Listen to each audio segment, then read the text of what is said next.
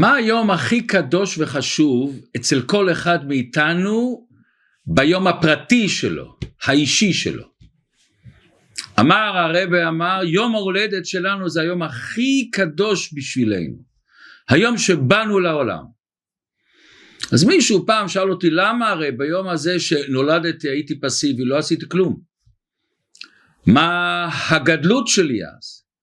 אז בכדי להבין את זה קצת, בואו אולי רגע נחשוב הפוך.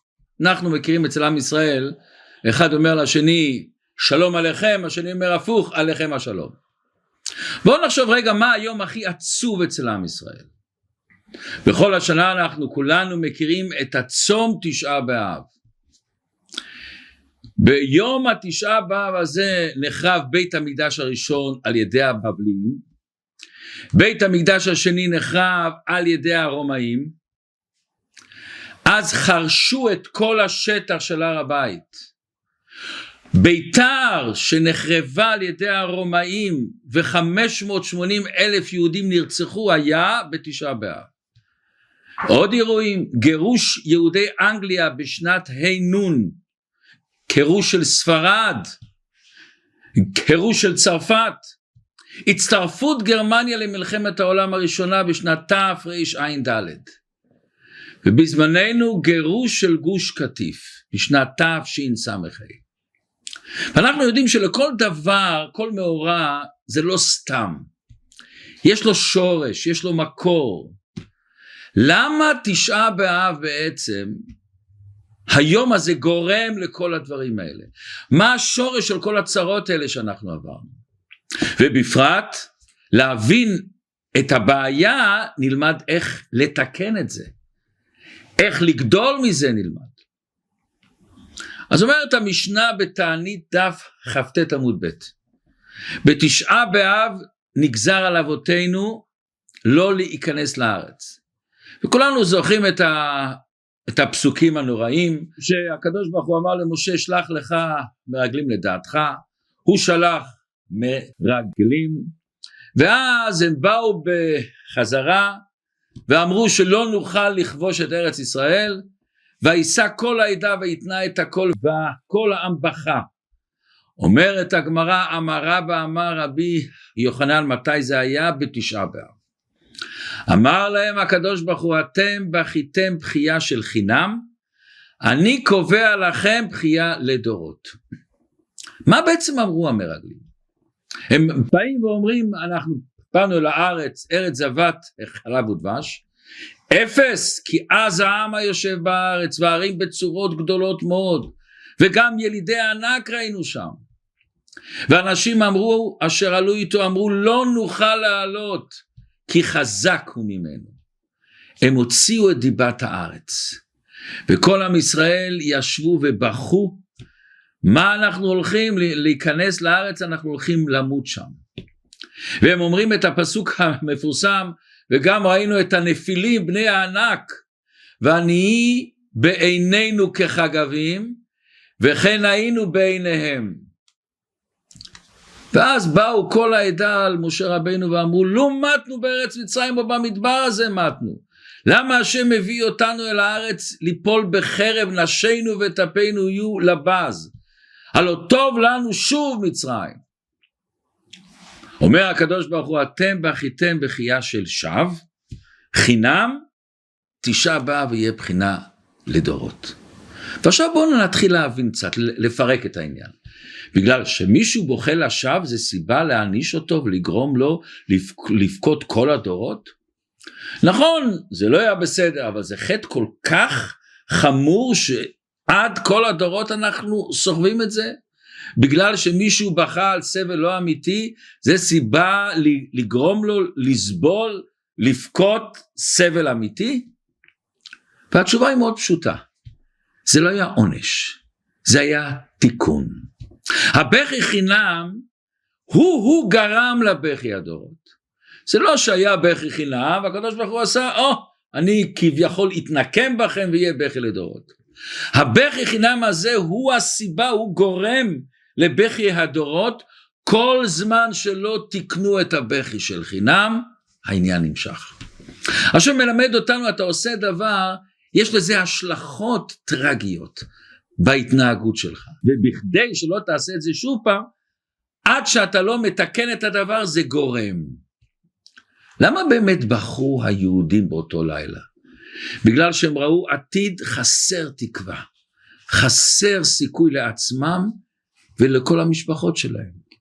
זה כוחו של הפחד, זה כוחו של אי אמונה בהשם, אי אמונה בכוחות שהשם נותן לכל אחד ואחד מאיתנו. וזה פחד, הוא לא רציונלי, הוא לא שכלי, ולפעמים זה יותר חזק מכל סיפורי ההצלחות הקודמות שהיו לנו וההצלחות שהיה לנו. הפחד הזה משתק אותנו, הוא מופרך מבחינה הגיונית, והוא מקפיא אותנו. הוא נותן לנו לשתוק ולא לדעת איפה אנחנו עומדים. וזה מה שקרה באותו לילה עם כל העריות השכליות שהם ראו שיצאו ממצרים. פתאום קיבלו את הפחד, איבדו את האמונה בעוצמה שלהם, באמונה שהשם נותן להם את הכוחות, והגיעו למסקנה מושללת שהעתיד שלהם יהיה אכזרי. הם היו חסרי אונים, נתקעו, לא יכלו לסדר שום דבר. הם פתאום איבדו את כל הכוח להתמודד עם אתגרים, איבדו את הכוח הרוחני הפנימי שלהם. וברגע שאתה מאבד את הכוח הפנימי שלך, אתה הופך להיות קורבן לכוחות ואנשים שאתה לא בשליטתם. ואז אתה בוכה באמת. רבנים, מורים, הורים, עובדים בעסקים, חולים בטיפול אפילו. כולם עושים טוב יותר, כאשר הממונה מצפה ומאמין בהם שהם יצליחו. כולם עושים הרבה יותר טוב, שהבן אדם מעריך את עצמו, אני מסוגל לעשות יותר. הדימוי העצמי של הבן אדם נותן לו עוצמה עצומה בכל התחומים. וזה גורם מאוד מכריע בהחלטה שלי, מה אני יכול לעשות ואיך אני מצליח לעשות. לכן התשעת הימים הראשונים של אב, זה הימים שיש לנו צער, ואני מתבונן בהתבוננות פנימית. אני מתחיל לחשוב באמת מה אני צריך לעשות, איך אני צריך להשתנות, מה אני צריך להשתנות. ולכן אנחנו בתשעה הימים הראשונים, מראש חודש אב, זה זמן של התבוננות פנימית. אנחנו לא עושים שמחות, לא חתונות, לא אוכלים בשר, לא שותים יין. זמן של התבוננות ללמוד מה הסוד שאנחנו צריכים ללמוד לחיים שלנו. אבל בואו נראה קצת עוד יותר עמוק. למה זה נקרא תשעת הימים? מה המספר הזה של תשע מלמד אותנו? אנחנו כבר שוחחנו כמה פעמים שלכל בן אדם יש עשרה כוחות. חוכמה, בינה, דעת, שזה השלוש הכוחות של שכל, ואחרי זה חסד, גבורה, תפארת, נצח, הוד, יסוד והמלכות. זה שבע מידות שיש לנו. מה זה המלכ... המלכות הזאת? המלכות זה תחושה של עוצמה, של שליטה. שליטה על עצמי, והכוח להשפיע על אנשים, כוח ליצור חיים טובים יותר, וזה נובע מעצם הנפש האלוקית. תשעת הימים זאת אומרת שיש לי תשע עמידות, אבל הפסדתי את המלכות, אין לי את המלכות, אין לי את הכוח הזה שאני יכול להרגיש, שאני יכול להשיג כל דבר שאני רוצה. אין לי את ההגשה של המלכות, את התחושה שיש לי משהו נצחי בחיים שלי. אני מרגיש ילד של הקדוש ברוך הוא, אני מרגיש את הנשמה האלוקית שיש לי. וברגע שאני מאבד את הערך הפנימי הזה, זה שורש של כל החורבן. ברגע שהשמדנו את המלוכה שבנו, את העוצמה והכוח הזה, איבדנו את כל התשע כוחות. יש לנו את כל הכוחות האלה, את השכל, את החוכמה, בינה, דעת, את כל הכוחות יש לנו, אבל הם לא באים לידי ביטוי ברגע שאין לי את המלכות, את העוצמה הזאת לגלות אותם, לפתוח את עצמי. זה רק עניין של זמן עד שהחיים שלי מתחילים להידרדר ולצאת מידי שליטה, ברגע שאני מאבד את המלכות שלי. לא לדבר על האנרגיה, על הזמן, הכסף שאני מבזבז לעצמי. אחד הדברים הכי עצובים לראות אנשים, שברגע שהוא מאבד את האמונה בעצמו, שהוא מאבד את העוצמה שלו, את המלכות שבו, הוא יורד לגמרי. יש לו הכל, ואנחנו רואים אנשים מוכשרים מאוד מאוד, והם נשחקים תחת המציאות של העולם. הם מאבדים את העושר, לא רק עושר של כסף אנחנו מדברים, עושר נפשי שיש לו. חסר לו הבסיס של החיים, חסר לו את הביטחון הפנימי, את הערך העצמי, שהוא מאבד את הקשר אל הקדוש ברוך הוא. אין לו רוח החיים, מעוף, וזה גורם לו בלבול ודיכאון, שהכל בגלל שהוא לא מרגיש את האלוקים שנמצא בתוכו, את השליחות שהקדוש ברוך הוא נתן לו, את האמונה שאתה לא סתם בג'ונגל, אתה באת לשליחות בעולם הזה. וזה לקח חשוב מאוד בחיים שלנו. אמונה אמיתית באלוקים חייבת להביא אותנו לאמונה עמוקה יותר של עצמנו.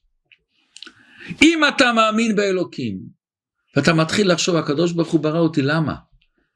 אנחנו יודעים שהקדוש ברוך הוא אמר, אשר ברא אלוקים לעשות, השם ברא את האדם לתקן את העולם. אם אתה מאמין באלוקים באמת, אתה מוכרח להגיע לאמונה בעצמך. השם ברא אותך בצלמו, בצלם אלוקים. מה זה אלוקים? אנחנו יודעים, בעל הכוחות, זה העוצמה שיש לך. הוא ברא אותנו להיות שותפים בעולם. ואם חסר לך את האמונה בעצמך, זה לא רק שאתה משמיץ את עצמך, אתה לא רק משפיל את עצמך, חס ושלום אתה משמיץ את הקדוש ברוך הוא שיצר אותך. הוא מאמין בך, הוא צריך אותך שתהיה שותף שלו. ויש לך את הכוח לעשות דירה בתחתונים, לעשות את העולם יותר טוב, יותר אור, יותר קדושה. ולפעמים בגלל הכפירה הזאת, מוביל אותנו לעתים קרובות לדיכאון. וזה גם אחד הסיבות בדורנו, שבו האמונה נחלשת אצל הדור הצעיר לפעמים. ואנחנו מוצאים דווקא אצלהם לפעמים דיכאונות. דווקא זה שהדרך חיים שלו נהיה בכפירה, הוא מרגיש ריקנות. בלי אמונה באלוקים אנחנו יכולים להסתכל על עצמנו חסרי ערך. ואנחנו קטנים מאוד, יצורים מעוררי רחמים, ואנחנו לפעמים מרחמים על עצמנו, חלשים בלי משמעות. דווקא האמונה היא מרוממת את האדם לגבהים אינסופיים. החולשות והכישלונות שלנו לא יכולים לדכא אותנו, רק החיסרון בעוצמה שלנו, בשליחות שלנו. אמונה אמיתית מרימה אותך, וזה דבר נפלא שאדם צריך להבין.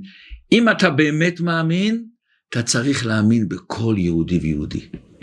וזה ראינו אצל הרב אהבת ישראל שלו, את העוצמה העצומה ללכת לכל יהודי, לדבר ללב שלו. הוא, הוא בעצם פתוח, אתה צריך רק לפתוח אותו.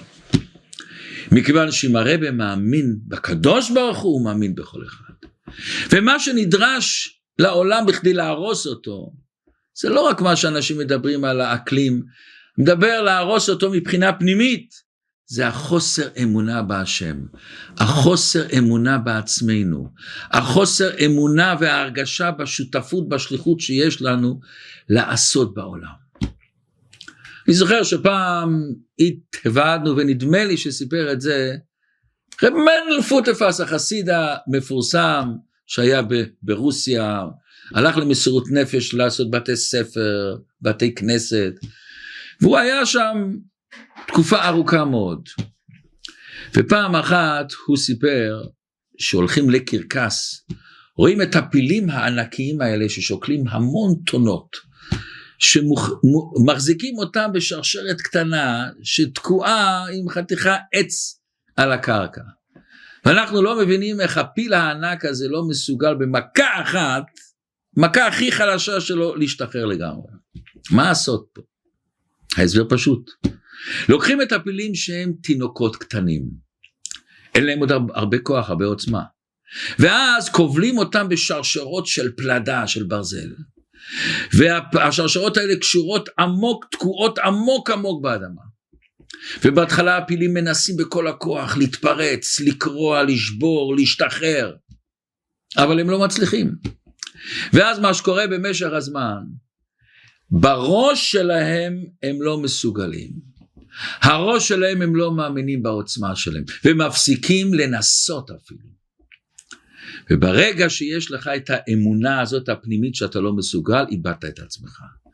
ואז גם שרשרת קטנה, דקה, היא כבר לא יכולה, היא כבר שולטת על הבן אדם. והדבר הזה שיש עם הפיל הגדול, נמצא אצל כל אחד, אצל כל הפיל שבכל אחד מאיתנו. המרגלים הצירו הצרה, היינו כחגבים בעינינו, בעיניים שלנו.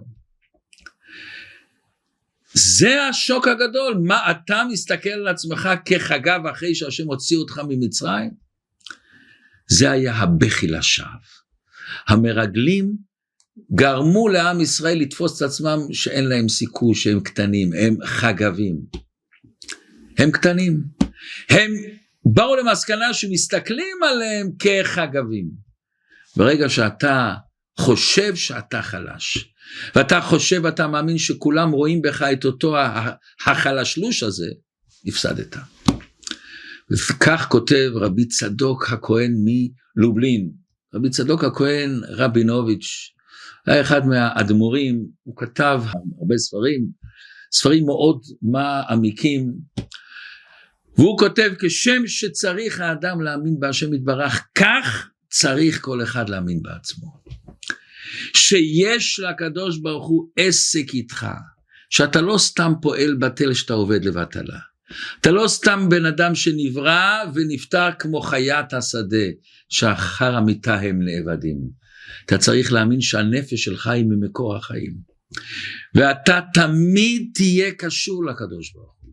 כך הוא כותב בספר שלו, צדקת הצדיק. חידושי הערים, רבי יצחק מאיר אלתר, שהוא היה הרבי הראשון מייסד חסידות גור, נולד בשנת תקנ"ט ונפטר בתרח"ו. הוא עשה ספר חידושי הערים, ובספר שמות הוא אומר שכתוב יאמינו בהשם ובמשה עבדו. מסביר נפלא, מה זאת אומרת ויאמינו בהשם? בפשטות שעם ישראל האמין בהשם. אומר החידושי הערים, לא, ויאמינו בהשם, עם ישראל האמינו שהשם מאמין בהם, האמינו שיש לנו כוח ושליטה. מה שכתוב ולא האמינו למשה מקוצר רוח. אומר החידושי הערים, מה זה קוצר רוח? למה הם לא האמינו קוצר רוח? הם איבדו את האמונה בעצמם, הם איבדו את ההרגשה שאני בצלם אלוקים. ובואו נראה מה שהתורה מספרת שבנו את המשכן, ונלמד ביחד אור החיים הקדוש ורמב"ן. איך שכתוב שמשה אמר לבני ישראל, הולכים לבנות משכן. אנחנו יודעים, המשכן זה הייתה עבודת אומנות, עבודה של הריגה, של תפירה, של בנייה. היו צריכים בזהב ליצור כל מיני דברים. את השולחן, את המנורה, את ארון הברית, את הקרובים. זה מלאכת אומנות נפלאה. עם ישראל באותו זמן היו עובדי בניין פשוטים, לא היו מומחים. איך הם עשו את זה?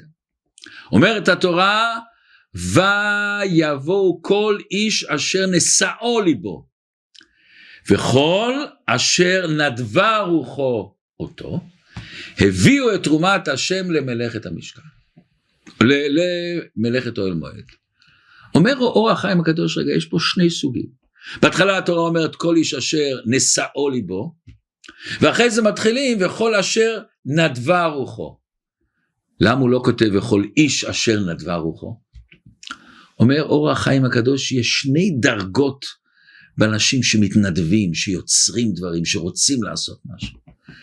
יש אחד שמבקשים אה, עזרה, צדקה, הוא מוכן לתת בלב ונפש את מה שיש לו, את הכסף שיש לו, את היכולת שיש לו, את החוכמה שיש לו, את הלב שיש לו, את המידות שיש לו. זה נקרא נדבה רוחו. הוא נודב את הרוח שלו. הוא לא עושה את זה בצער, הוא עושה את זה עם כל הלב. אבל יש עוד סוג. הוא מתנדב יותר ממה שיש לו. הוא מתנדב מה שאין לו. בגלל האתגר שלו, בגלל הטוב לב שלו, בגלל האישיות שלו, נשאו ליבו. מה זה נשאו ליבו? הוא מתרומם, הלב שלו מתרומם. הלב שלו מנסהו ומעריכו בערך שהוא יותר עשיר ממה שהוא יכול לתת. הוא יכול גם לתת את מה שבעצם הוא לא מרגיש שיש לו. אומר אור החיים הקדוש, שם אנחנו אומרים, איש אשר נשאו ליבו, שם יש תואר של איש. בנדבה רוחו, שם אין איש. למה? זה מדרגה פחותה. ודקדק לומר איש, הוא אומר, זה העוצמה שלו. בוא נקרא כמה מילים מהרמב"ן. וטעם אשר נשאו ליבו לקרבה אל המלאכה, כי לא היה בהם מי שלמד את המלאכות הללו, לא היה מי שאימן אותם, אבל אומר הרמב"ן, מצא בטבעו שידע לעשות כן, ויגבה לגבו בדרכי השם. אומר הרמב"ן, איך מגיעים לגבורה כזאת לעשות מה שאתה לא מודע שיש לך? אומר הרמב"ן, ויגבה ליבו בדרכי השם. שזה בא לעבודת השם, ואתה מרגיש שהתגלגל לך לעשות משהו של קדושה. אתה לא מתייאש מראש, אתה לא, מלכתחילה לא מוכן לנסות להתגבר על עצמך, לצאת מההגבלות שלך. אדם צריך להאמין בעצמו. ואם הקדוש ברוך הוא מגלגל לך שליחות לבנות משכן, גם שאתה בעיניים לא מרגיש, נשאו ליבו אותו, וגבה ליבו בדרכי השם. הם לא למדו את המלאכה, הם ידעו אולי שהמשימה היא בלתי אפשרית, אבל היה להם מספיק חוכמת לב, לב גדול, לב עצום, והלב כולל דברים הרבה יותר משכל. ותראו דבר נפלא, הרמב"ן מוסיף שם את המילים, מצא בטבעו שידע לעשות כן. מה פשוט מצא בטבעו? הרי בטבע שלו אין לו.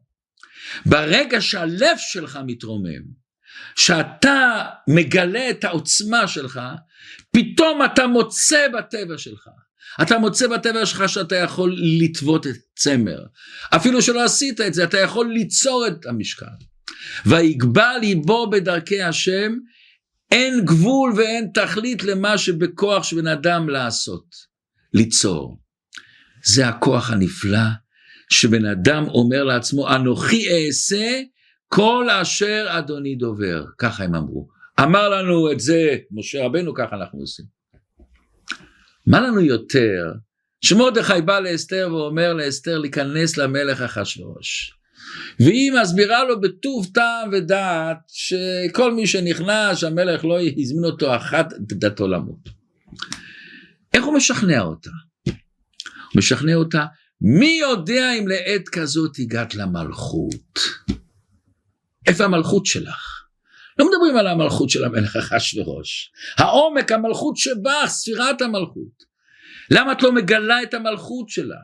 זה שהשם הכניס אותך בהשגחה פרטית לכזאת, לכזה מצב, סימן שיש לך עוצמה, שיש לך קובץ. ולכן אין כאן מקום לענווה מזויפת, שאני קטן, אני חלש.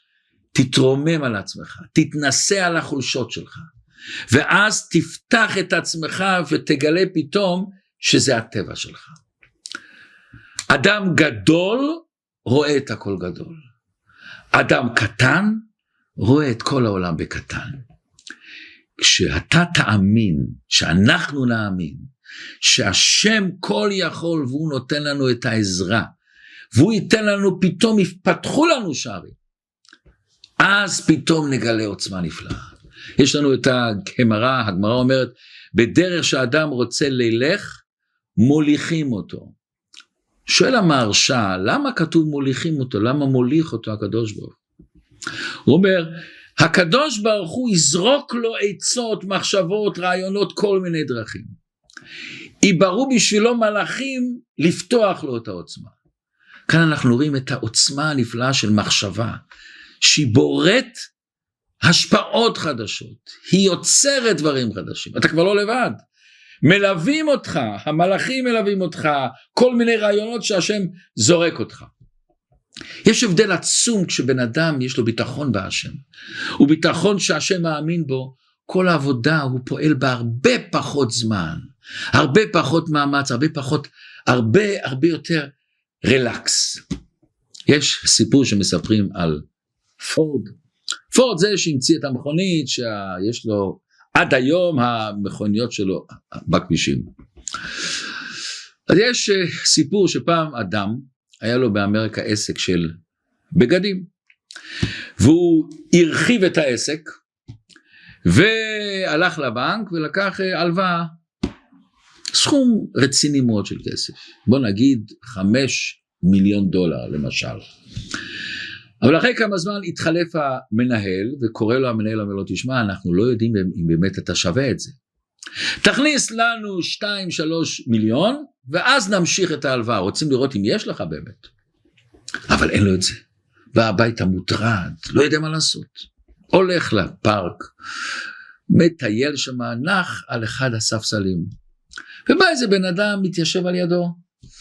מדברים, מדברים, והוא רואה ש... והבן אדם שיושב על הדורש שהוא מאוד עצבני לחוץ, מה את? ספר לו, אולי אני אעזור לך, אולי. לא, לא תוכל לעזור, אולי, הוא מספר לו. הוא מספר לו, מספר לו את כל הסיפור, הוא אומר, אני צריך שתיים שלוש מיליון דולר, ואז אומר לבן אדם הזה, תגיד לי, אתה שמעת על פורד? כן, שמעתי על פורד. זה אני פורד. אני מרגיש שאתה איש אמיתי. מוציא מה...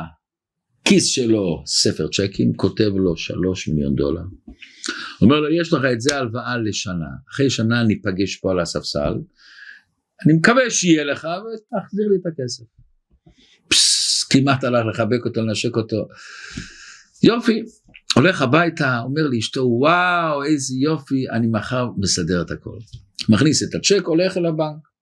לפני שהוא נכנס לבנק, חושב, רגע, רגע, את הכסף יש לי.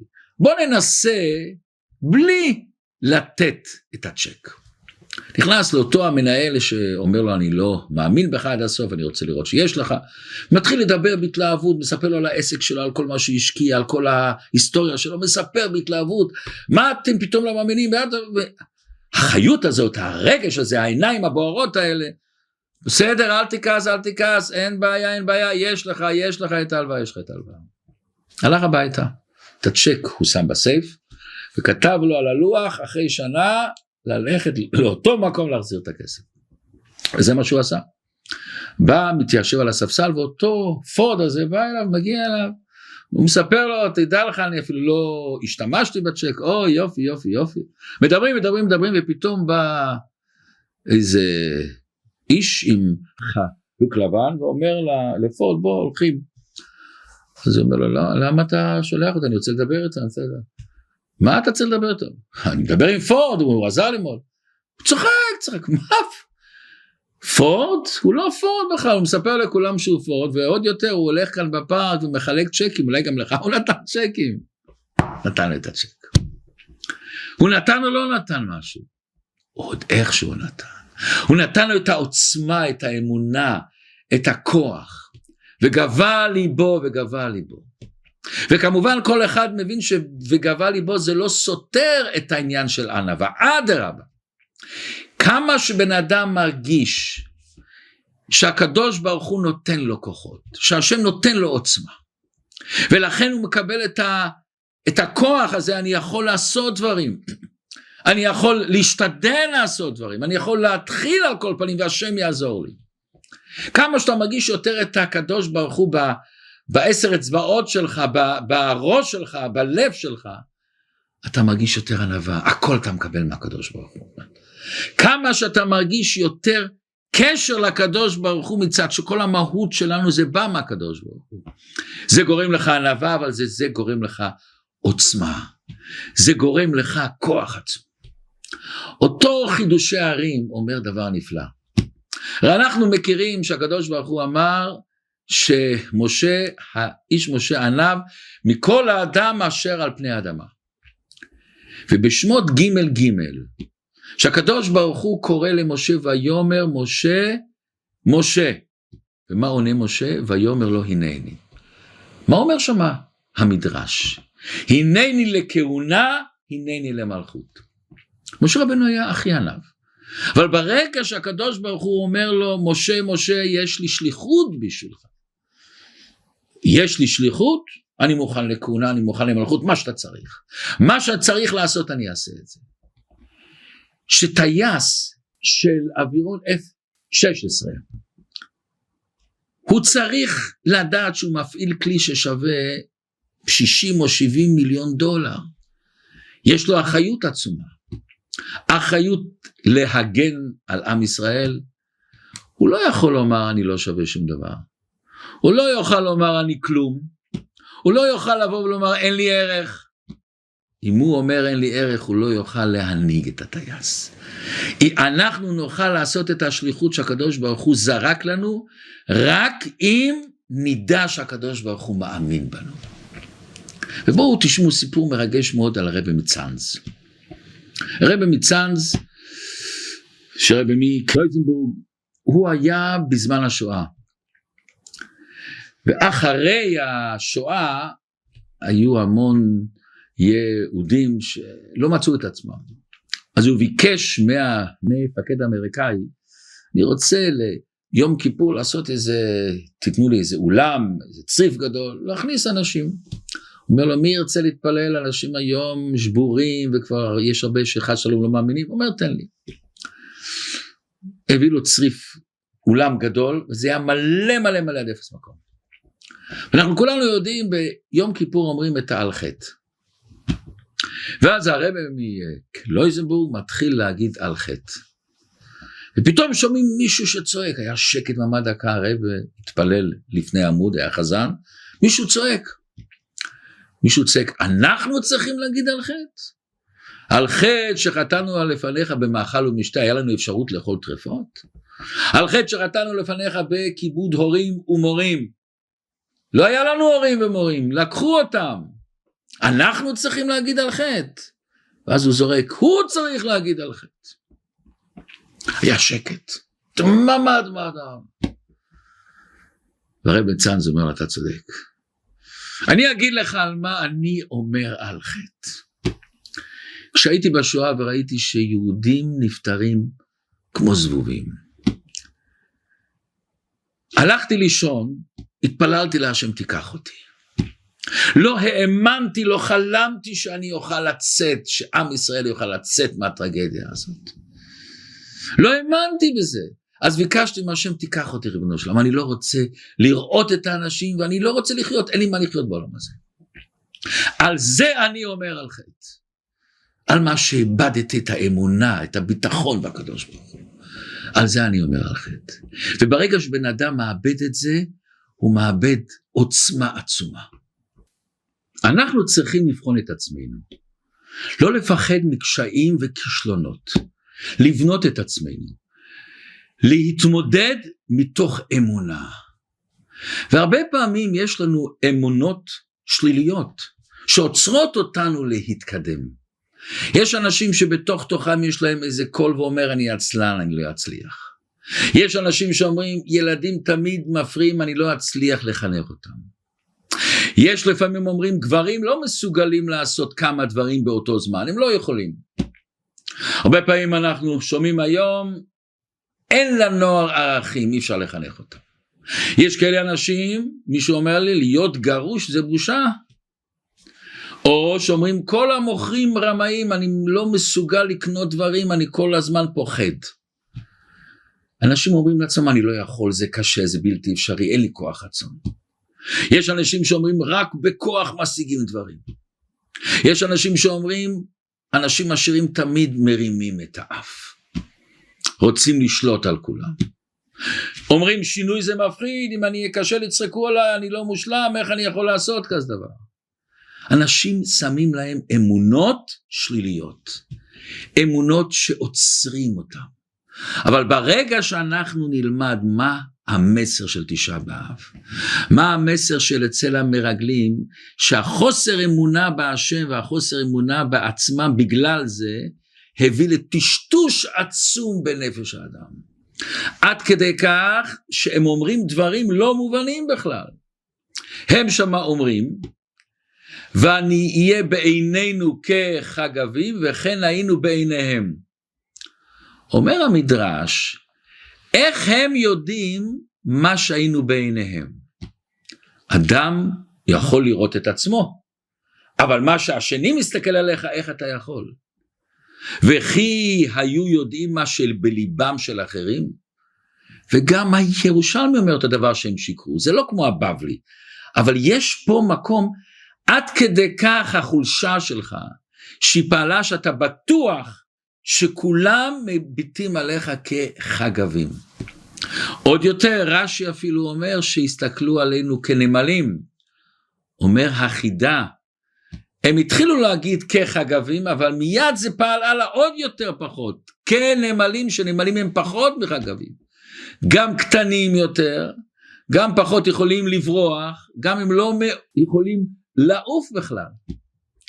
ואם זה לא מספיק, יש עוד כמה מילים מזעזעות, שהתורה אומרת שבני ישראל אמרו על השם, ותאמרו בשנאת השם אותנו, הוציאנו מארץ מצרים, לתת אותנו ביד האמורי להשמידנו. אתם שומעים מה זאת אומרת? בני ישראל אחרי כל מה שהם עברו, שנתן להם את העשר מכות, הוציאו אותם בקריעת ים סוף, הביא להם את התורה, יכולים להגיד בשנאת השם אותנו הוציאנו? איך אתה יכול להגיד בשנאת השם הוציאנו? אומר רש"י, המדרש אומר, מה שאתה רואה אצל השני, אתה רואה את עצמך. חס ושלום, מכיוון שהיה לעם ישראל, אם אפשר להגיד, דבר שהיפך אהבה, אני לא רוצה להשתמש במילה הזאת, זה גורם, חס ושלום, שהם חושבים שהקדוש ברוך הוא שונא אותם. איך בן אדם מסוגל לרדת כאלה דברים? איזה, איך, איך אפשר לכתוב כאלה מילים? אם לא היו כתובים זה בתורה, לא היינו מסוגלים להגיד את זה. וזה קרה. למה?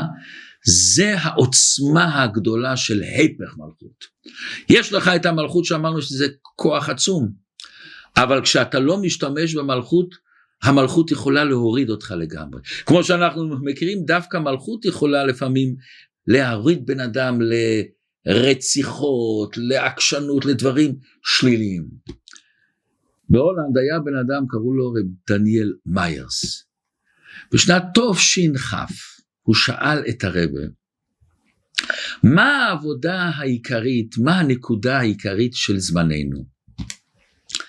ואז הרב אומר לו, העבודה העיקרית היום אצלנו, שגם אם אדם נופל לתכלית שאול, הוא צריך לקום, לא להתאכזב, ולא לחשוב מה אני ומי אני, ולהיות בטוח שהוא רצוי לפני הקדוש ברוך הוא, וככה הוא מתעלה.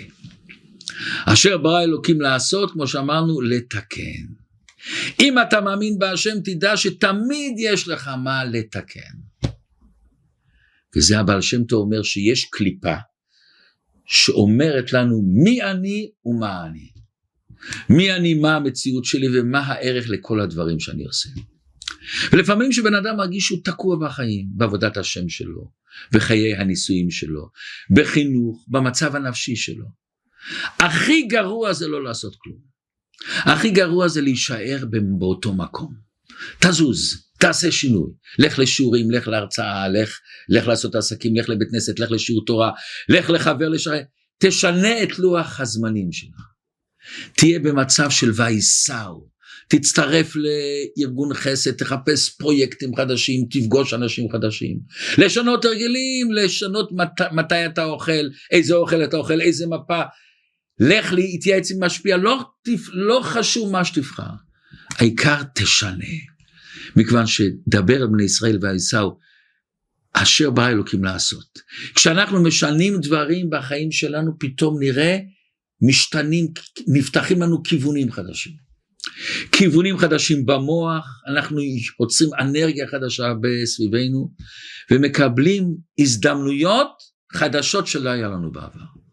ונורא מעניין, אני ראיתי את זה כמה וכמה אנשים, שהיו תקועים בכל מיני המצבים, אפשר לכתוב על זה ספר שלם, אני יכול לכתוב, ואנשים רק בזה שהוא בא למצב של עשייה, של פעולה, השתנה לגמרי.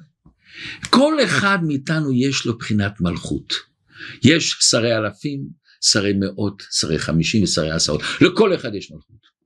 ובמלכות הזאת כתוב בחסידות יש שני סוגים, באתגליה, בגילוי ובאתקסיה. באתגליה, בגילוי זה הקשר שלך עם המשפחה שלך, עם החברים שלך, עם הסביבה שלך. אבל יש לך היום כוחות עצומים עם הטלפון ואימייל, הסביבה שלנו נהיית גדולה מאוד, ההשפעה נהיית גדולה. אבל יש עוד מלכות שהיא התקסיה, מכוסה, שאני שולט על עצמי, שאני יכול לבטל את האמונות שמגבילות אותי, שעוצרות אותי. ואנחנו צריכים להיזהר מאוד להשתמש עם המלכות, להיות בני חורים, לשלוט על עצמנו, ושנזכה בקרוב ממש, והיה השם למלך על כל הארץ, ביום ההוא יהיה השם אחד ושמו אחד.